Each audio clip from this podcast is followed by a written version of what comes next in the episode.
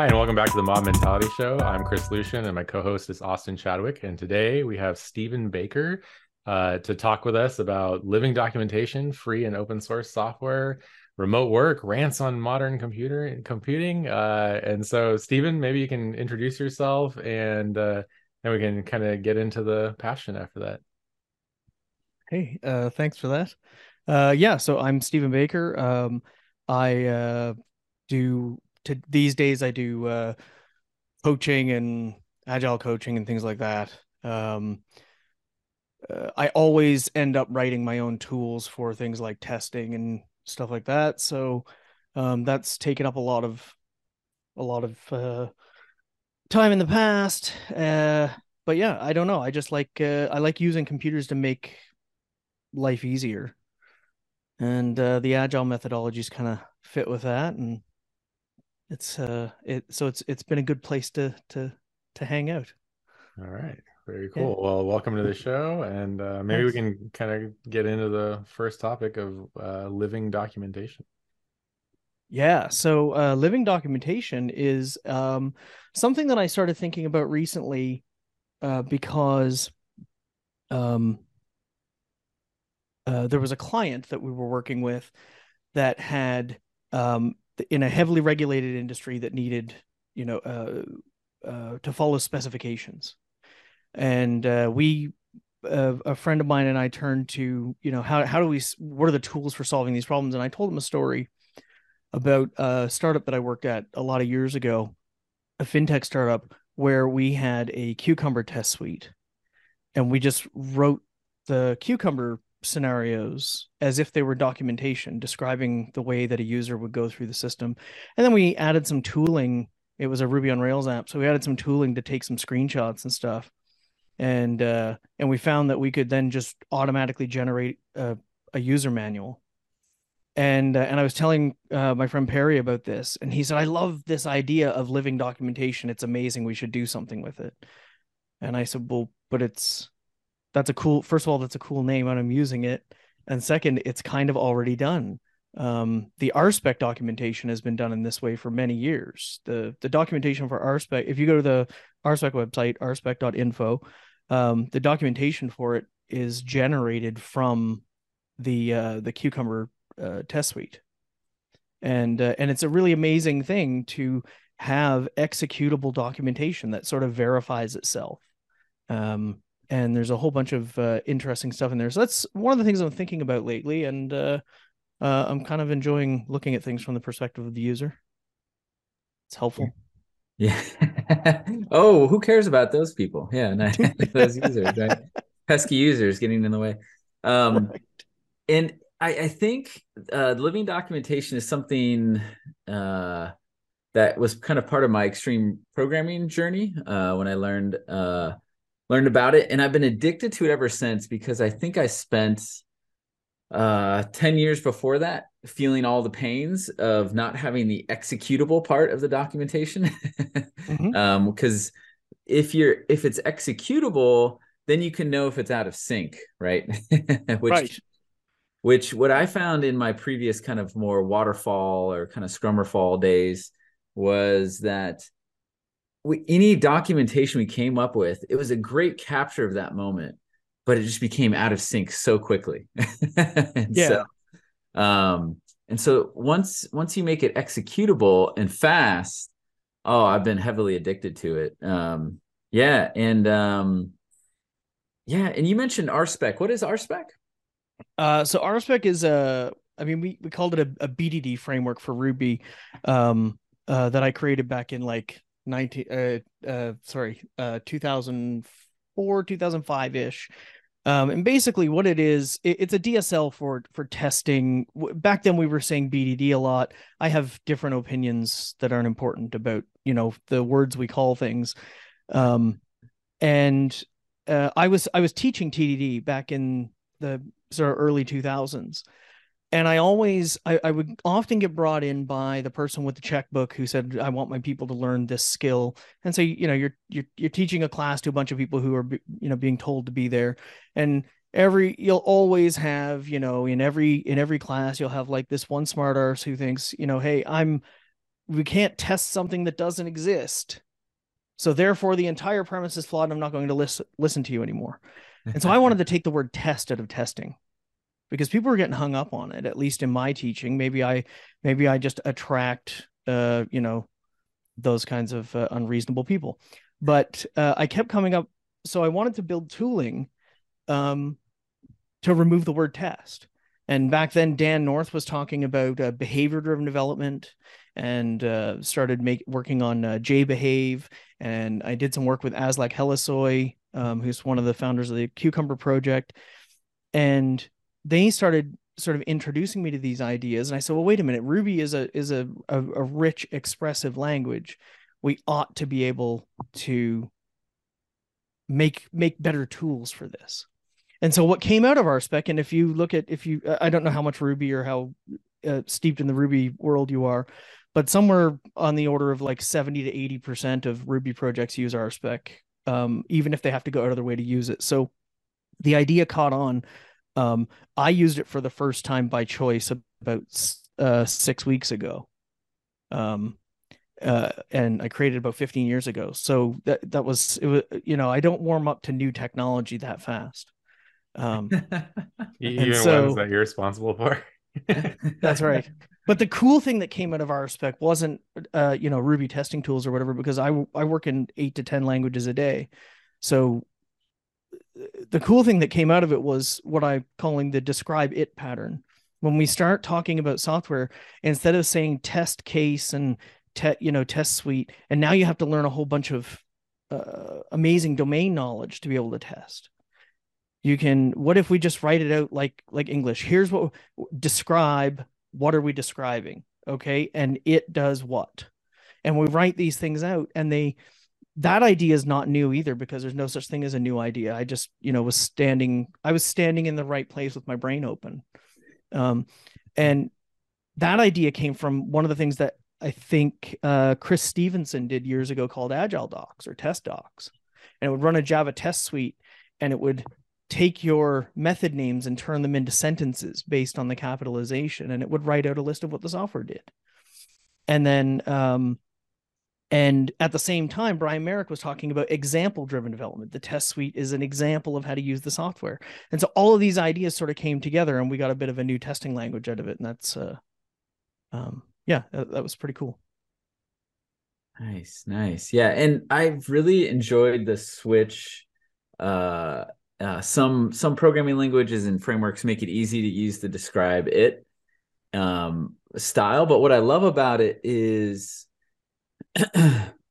it you, like you just said, you can write it in normal English, right? And that is the test name, as opposed to because right. what because what always happened before is um and it wasn't too bad where you would put like a, a, really nice name in the name of the test and then the class was almost like the describe i guess or something like that um, mm. but what often happened is what i noticed is that sometimes people would try to add english to that and then it would be like a comment above it. Now you have two things you need to keep in sync and you have the sync problem again right? And so right. um, so it, it eliminates the duplication of what does this mean in the domain right? Yeah. The, the, implementation details to a certain degree will be in the code when you read it but having that nice english name across the top is like why would this matter to a, a user right? Or you know um, or what would the what how does this impact them? And um, it's been really good because it's way more obvious that it should be domain user like um, which helps. Like for example, when I'm in a mob with uh, with a team, to be like, okay, so this is the part where we say more that kind of thing, as opposed to uh, you know, does HTTP yada yada yada technical detail, right? Um, and so right. um, I, I think it, even though it's a small shift in some ways, it leads to big gains um, if teams capitalize on it. um, yeah, because, I've also seen people write in there. We were just talking about that in my mob, where uh, in the describe it, they'll just put something like, "Oh, correctly asserts parameters for HTTP call," and it's kind of like, "Ah, oh, we're kind of missing the point of what yeah. that's supposed to be about," you know. Um, but yeah, yeah. yeah. Um, I, I have a I have an interesting story about how sort yeah. of uh with that I, I shortly after RSpec came out, we started uh, using it on a on a, a, a ad delivery platform, and uh, I, have I've apologized a lot, uh, but it was a very large ad delivery platform. If you run an ad blocker today, it's definitely listed in your in your in your block history. It was a very large, uh, massive scale. Um, and uh, we wrote it in Ruby on Rails, and we used uh, RSpec. I didn't choose it; somebody else on the team chose it, and we were using that. And we were for the filtering logic, which is the complex part of a of an ad delivery app, where it does the ad selection. They would write out. They would send us an email, and we would just copy and paste the email into a Ruby file and break it up into describe and it and and and so on and so on. Um, and uh, and and one day one of the salespeople, the ad salespeople, came down and was just sort of asking a question and was looking over my shoulder and saw on my screen, and she said, "Oh, um, uh, if I'm looking at the filtering, that's wrong. That's not; those aren't the right rules for the thing we were just talking about." And I said, What are you talking about? And she points on my screen and she's pointing at the Ruby code in RSpec on my screen saying, It looks to me like this calculation is wrong. Now, she had never seen code before. Um, uh, she was the director of the sales department. And I said, Well, this is th- this is amazing. This is something that we need to capture. This is, you know, yeah. hardcore interaction around the requirements of the feature this is awesome. We need to do more of this. And so we started inviting the salespeople to read over uh, the test suite periodically um, to make sure that we got it right. And they could. And that's the power of DSLs, really.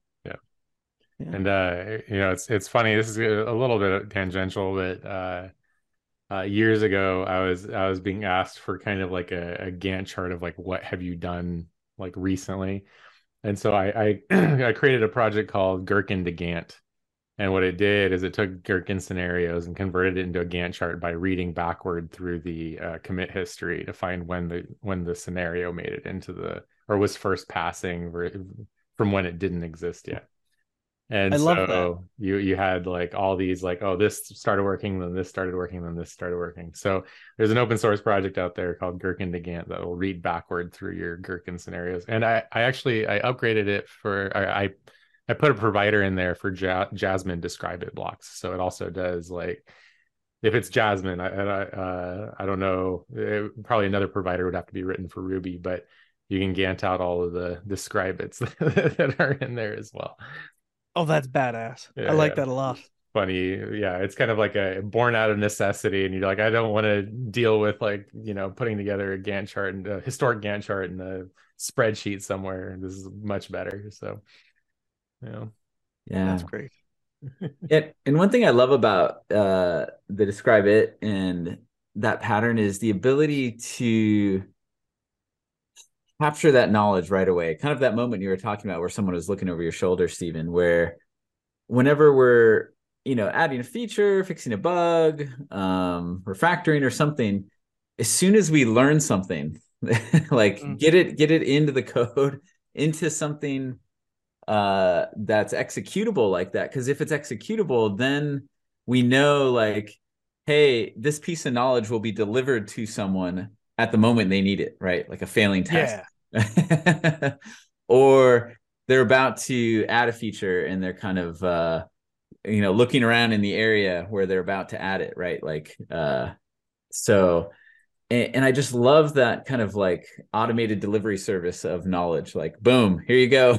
this is something you need to know when you made this change. And um, and I think anytime uh, the knowledge isn't captured in the code, I, I get nervous because I'm just yeah. like, it's it's going to be gone. It's gone. It's you know, and unless we capture it, going to lose it. it's gone. Or yeah. we're capturing it in somewhere where it's painful to dig out. Right, like you're you're searching, you know, whether it's through, you know, documents, files, you know, email, drawings, all that kind of stuff, uh, which is all very helpful in the in the moment. But if it's not executable, it's a very high risk of being gone. yeah. Yeah, and uh, and some of these idea, like the idea that we're we're capturing knowledge in one place.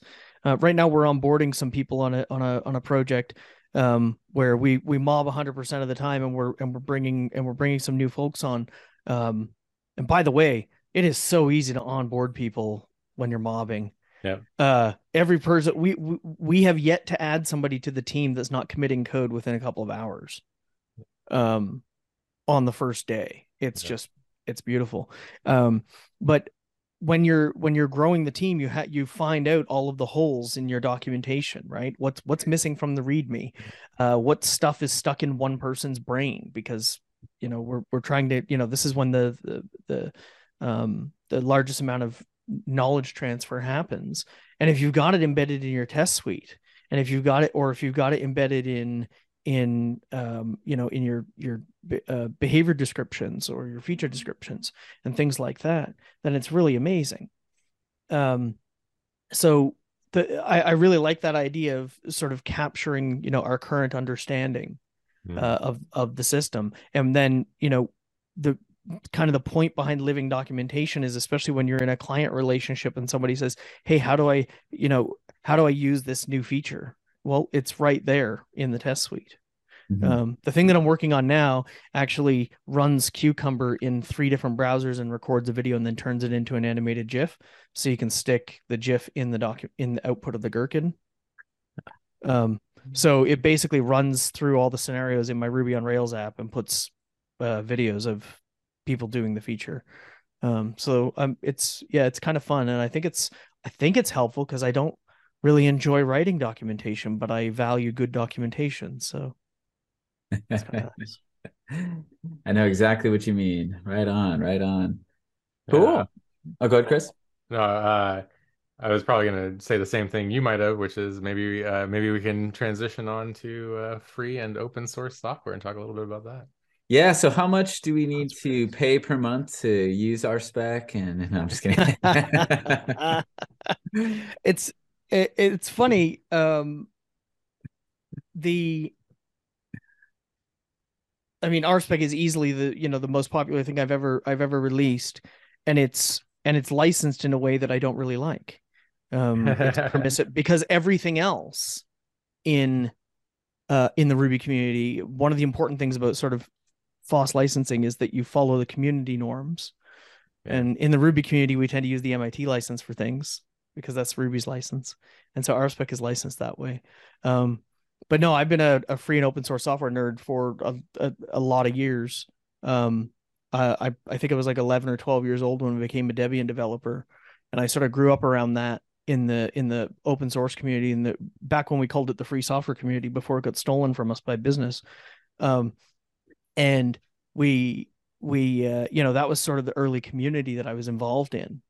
Um and so yeah that's just sort of been i i strive to use uh and and contribute to uh the FOSS community. And we have a lot of problems that we sort of have to worry about now with you know maintainer burnout and stuff like that. Um although i don't agree with most of what comes out about maintainer burnout. Um if you yeah uh if people are being mean to you change the and you don't like it or you want something different change the license that's on your software Yeah. like Well, so uh, what what would you have chosen instead of the MIT license? uh for our, so for RSpec the mit license was the right one Okay. but uh because it matches the community um Yeah. and that's sort of the difference between the copyleft licenses and what's called the more permissive licenses Yeah. is that the copyleft licenses require the things that they touch to also uh, be copyleft so what i would have done with RSpec if you know there weren't community norms to follow i would have put it under the lgpl which Mm. is any improvements you make to RSpec you that you distribute send back but you don't have to make your whole thing open if you don't want to Oh, um, okay. and so that would have been an appropriate that would have been an appropriate one um but there's also a lot of you know uh misunderstanding about what copyleft licenses actually obligate you to do Yeah. uh which um even the companies that are producing open source software under those licenses don't understand them Mhm. so Yeah. Uh, what what's the what's the biggest misconception that you think people should know about? Um, the the main one is that copyleft, so GPL, AGPL uh, licenses. Um, the Apache license is sort of a copyleft, but not quite. Um, but the main misconception is that you can't use is that uh, commercial use is prohibited by copyleft, and commercial use is absolutely not prohibited by GPL or AGPL or any any of those licenses um, that are considered copyleft licenses. You are absolutely welcome to use those in commer- in in your commercial software. Sometimes you will also have to release the source code to your software. But these days, because we deliver everything over the internet, even that doesn't apply. Mm. And um, I, when I moved to Sweden, I worked uh, at a graph database company. Uh, well, it's on GitHub. I worked at Neo4j, and they had core. Their sort of the core version was AG. It was uh, GPL three, and the enterprise edition was AGPL three. And they argued and they told customers the AGPL means that you have to make your whole system open source if you use uh, our stuff. So you better pay us. And I was telling all the salespeople, actually, you're lying to our customers. That is not a requirement of the AGPL. That's Yeah. not written anywhere in the license. It doesn't say that. It never said anything like that. Hmm. And uh, and so uh, Neo4j, I think, ended up just fully closing uh, the database. But that's the biggest misconception. MongoDB went the other direction. They uh, MongoDB had the same license that Neo4j had, and MongoDB said, "Here's everything you're allowed to do with this license," and they were absolutely correct to the letter of the license.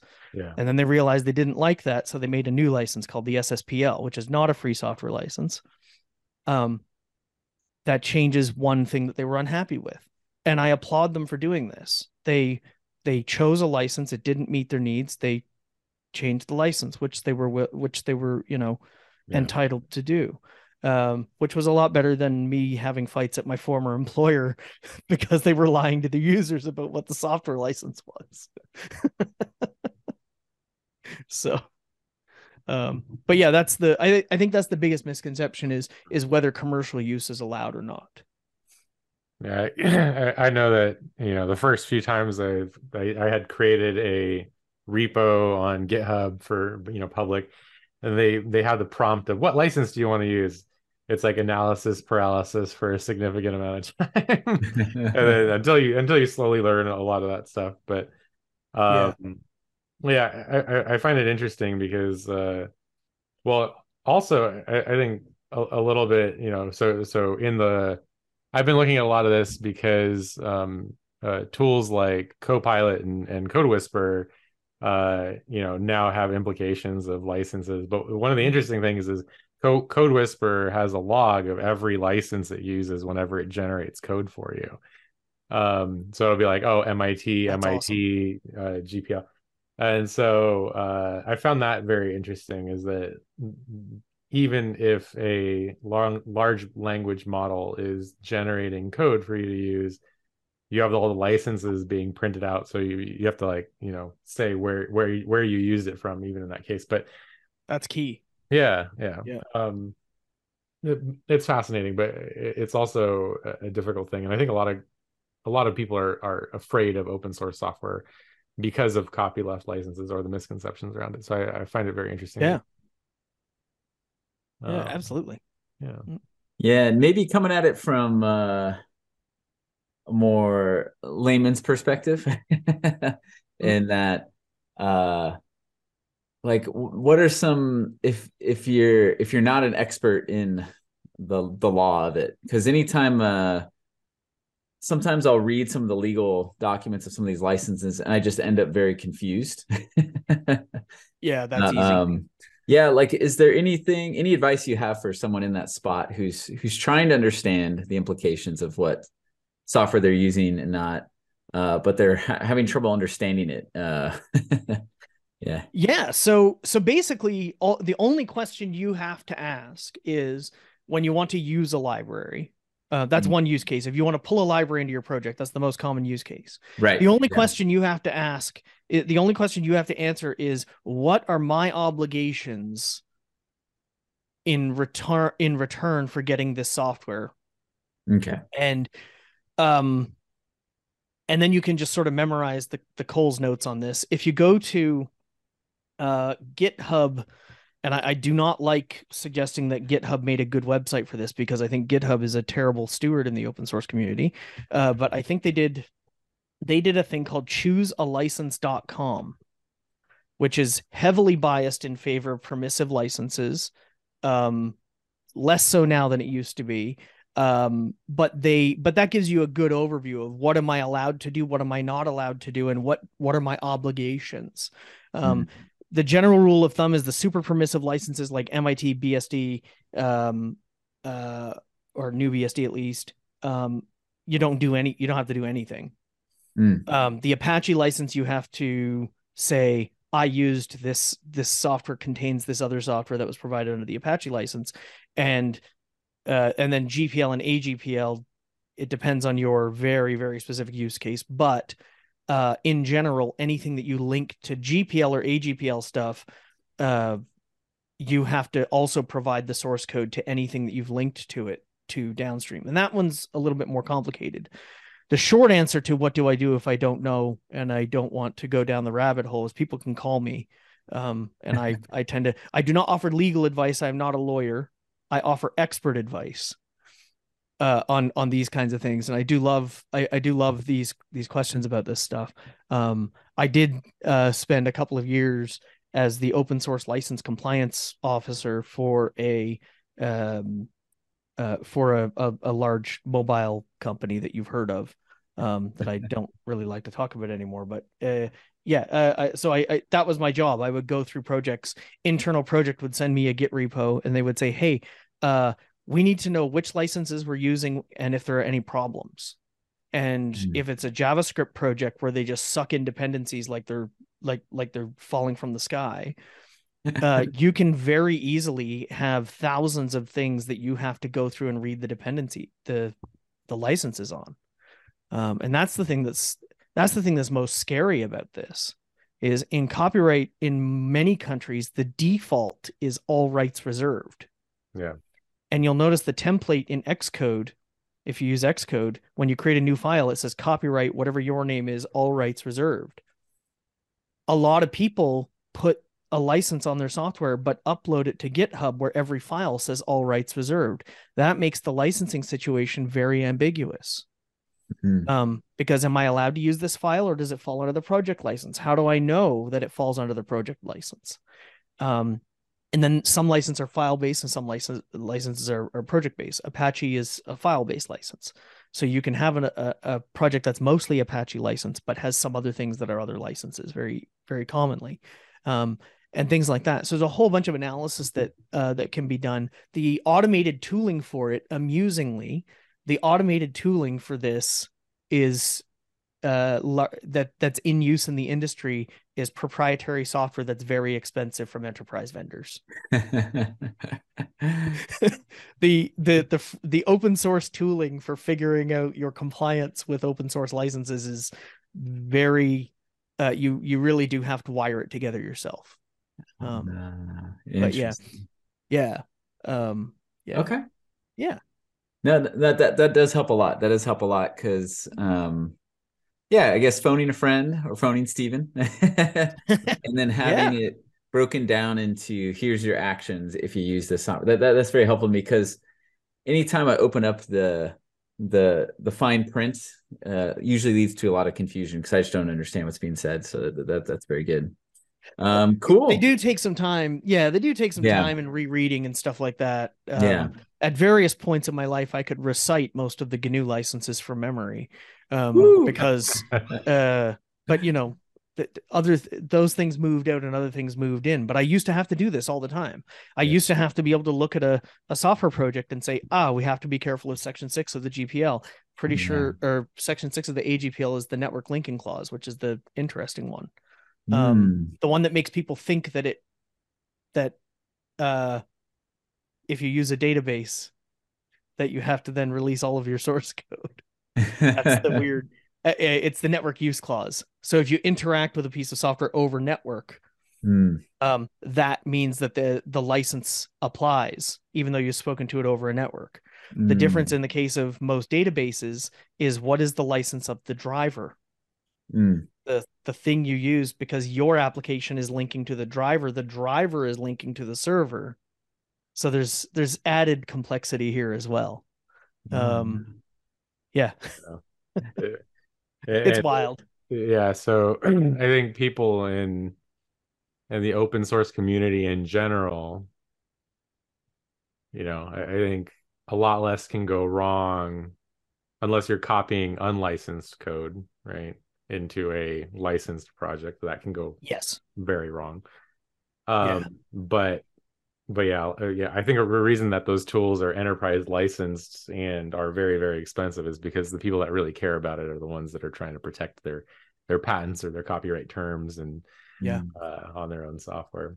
But yeah, uh, very interesting. I, I think uh, I think this is a very this has been revitalized as a popular topic because of uh, large language models like chat, you know, GPT and uh, Llama and all the others. Because now you're ingesting when you generate code off of those things, you're ingesting licenses, and you have, you have even less idea of where they came from than the Node package manager.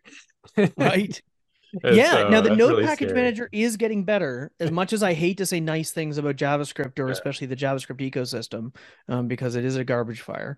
Um, the Node package management stuff is a lot better. When Yeah. you generate a new package, it has a license line. Um, and and you can there are some tools. There's a, a there's an npm package called license checker, which will go through your JavaScript project. And you know, those kinds of things are good as sort of like a, a bare bones check. But if you are if you're building your livelihood around something, you probably ought to figure out what your obligations are to the community. Yeah. Um, Mm. there Yeah. there are a few interesting recent ones.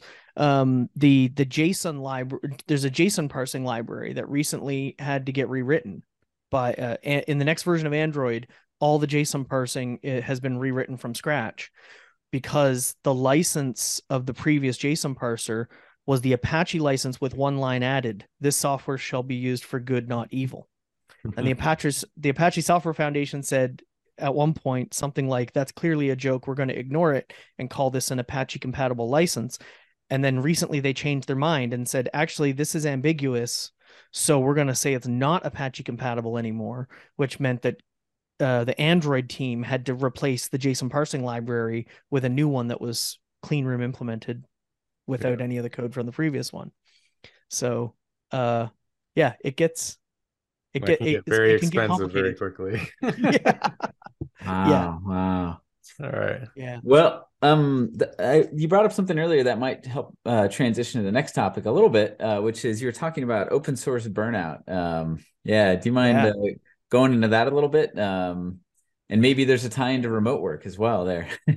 Oh, a- absolutely. yeah, yeah, yeah. Um, it's so. So one of the one of the things that keeps coming up from maintainers of very popular packages is that they're sort of you know upset that you know millions or or millions of people are using this thing and they're sending me bug reports and they're being mean to me on GitHub and and whatever. And I'm not making any money from this. And this is one of one of the you know common complaints. And it's absolutely you know a, a- an easy source of burnout if you are you know working uh, to to make something and and and the requirements just outpace your your your ability to keep up with it and if you're not getting paid for that then it's taking from your personal life because presumably you have other work that you're doing um, to survive. And it's it's really easy to get caught in that trap. And so when i think that you know when choosing a license you have to say okay what ways am i okay with people using this and not giving me anything back? And if you release something under the mit license and yes you totally can get rich by making uh you know something permissively licensed um that's very popular.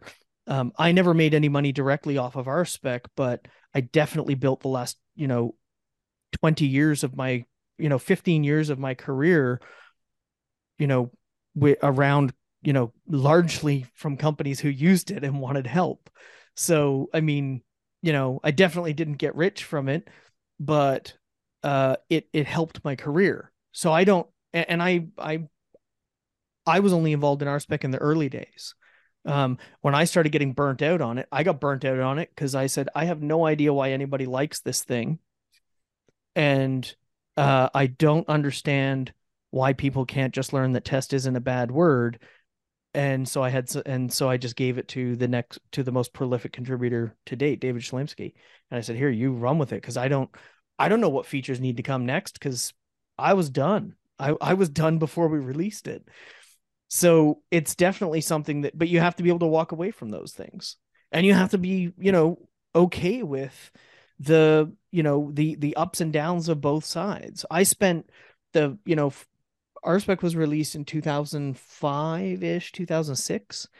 I spent the first five years or so after I released it, not even admitting that I did because it was, you know, it just wasn't. I, I have written about this on my blog. If people care, it's at stevenrbaker.com. Um, I've written the whole story of that and how I and you know the complicated feelings I had around the burnout on it. But if I had no no need to earn money, uh, I would absolutely my dream job would be to build open systems and and and work on on free software systems. Um, and for me, it's it's largely these days about like a right to repair thing. My my political view is that when you buy a car, they should also give you a USB stick with all of the source code for every piece of software that's on that car, and as well, all of the tools you need to build that software so that you can repair your own friggin' car. Especially now, we have all of these new electric car companies coming out building these computers into their cars. They're not going to be around for long. The, the there's a whole bunch of new electric cars car companies out there. Hmm. What happens when that company disappears? You know what happens? The same thing that happened when Apple killed the Newton MessagePad and you couldn't buy hardware, you couldn't buy software for it anymore and you couldn't ins- write your own your your own new software easily because the transition away from classic Mac OS and stuff. The Newton MessagePad happens, except it's got four wheels and it takes up your whole driveway. Hmm. and that that's the situation that I'm, you know, I, I think that people should take, you know, should have ownership of the things that they that they rely on. And uh, uh, free software is really the only way that we can give people ownership of the hardware that they're buying. Yeah, I just felt a lot better about myself because uh, in a in a ridiculous way because I'm not very handy and I'm terrible at car mechanics. But maybe the wave of the future is that the software developers are the best car mechanics. I'll be I'll become like you know the neighborhood uh, hero for fixing cars you know so. Just oh did you get the did you get the code when they brought yeah, the car? Okay yeah. great bring it over and then i can fix your car for you. Yeah so. Plug, plug this into the dashboard. Yeah right. Oh wow. Okay. Yeah yeah, yeah. Uh, let's let's dive in a little bit into into remote work uh, a little more before we close yeah. the sure uh, yeah. So, I mean, remote work is super important to me because I like to live in places that nobody else likes to live. Yeah. So, uh, right now I'm talking to you from my house in the woods in Sweden.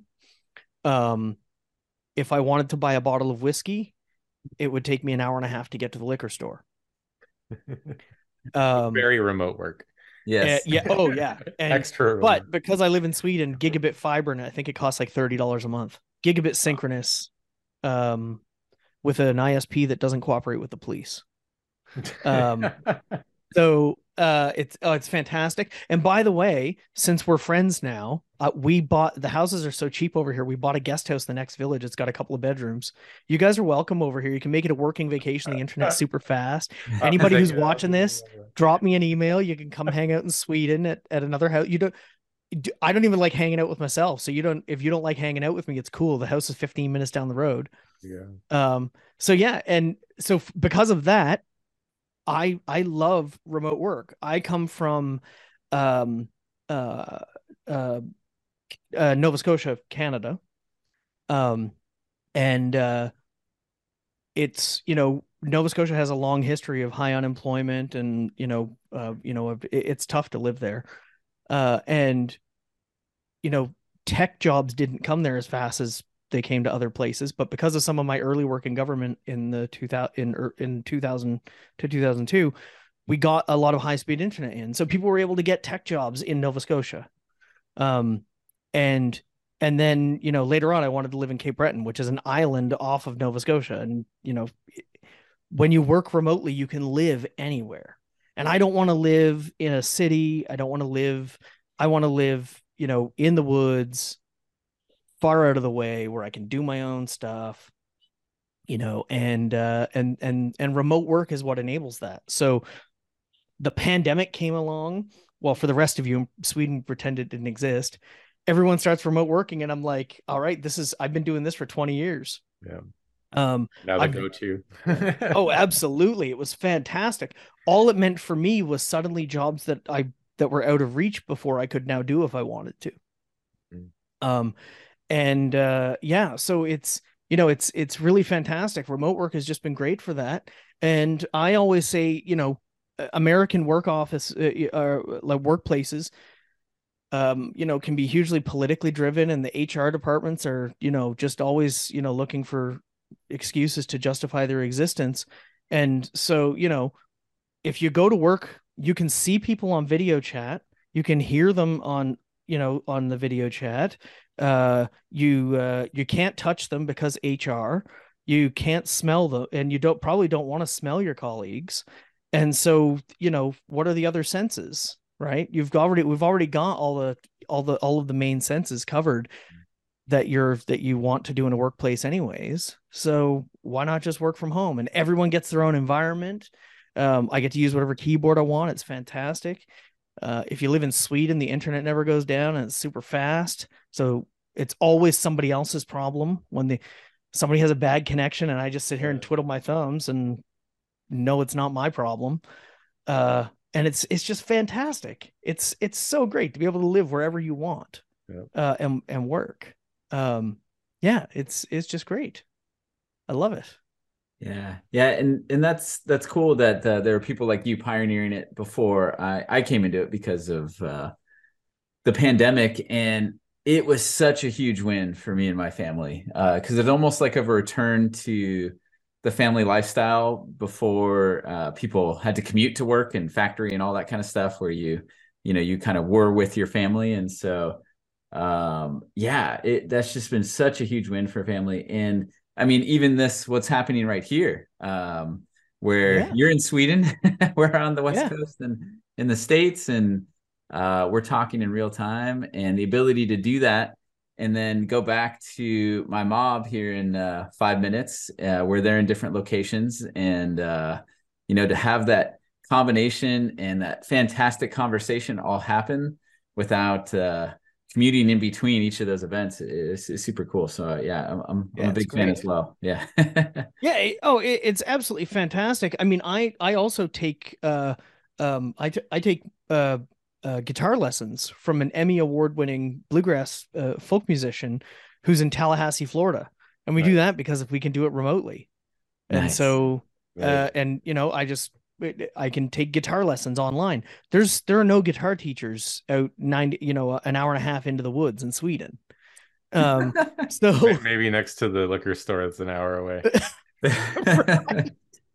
and and and I can get and I can get like a world famous guitar teacher, you know, beamed into my house, uh, you know, anytime. It's it's fantastic, and I'm really glad that the rest of the world is starting to catch up to to remote working because it's it's great. And with the money you save from commuting and stuff, then you can uh, just hop on a plane and go meet people in Yeah. whatever time zone they happen to be in or in every location. So it's great. nice. Nice. Yeah. Right on. Well, we are uh, about to hit our time box. Um, but before we do, is there anything you'd like to share or plug before we close? Yeah, so um uh people can find me on my website stevenrbaker.com. Um you can find, you know, my uh my uh, contact info there. I'm SR Baker on Twitter and SR Baker on uh, fosstodon.org, uh Mastodon server. So uh and uh, I'm always happy to uh to hear from other nerds about what they're talking about and I really like just helping people with what they're with what they're working on. Um and we can do that remotely now. So so yeah. Fantastic. Well, thanks, Steven, so much for being on the show. It was a good time. Thank you. Uh, you loved hearing your passion, your thoughts on uh, living documentation, free and open source software, remote work. Uh, so, uh, to our audience, uh, please like and subscribe. Please share with someone else to kind of spread the passion for these things. Uh, you know, I, I myself personally have seen the joys of many of these things, and so it's always good to turn up the good and uh, share it. So please do so. Um, we love hearing your feedback on uh, YouTube, LinkedIn, Twitter, and more. So please send it in. What are your thoughts on these topics? We love to hear it. But until next time, uh, have a good one and mob on, everybody. Bye. Bye. Thanks.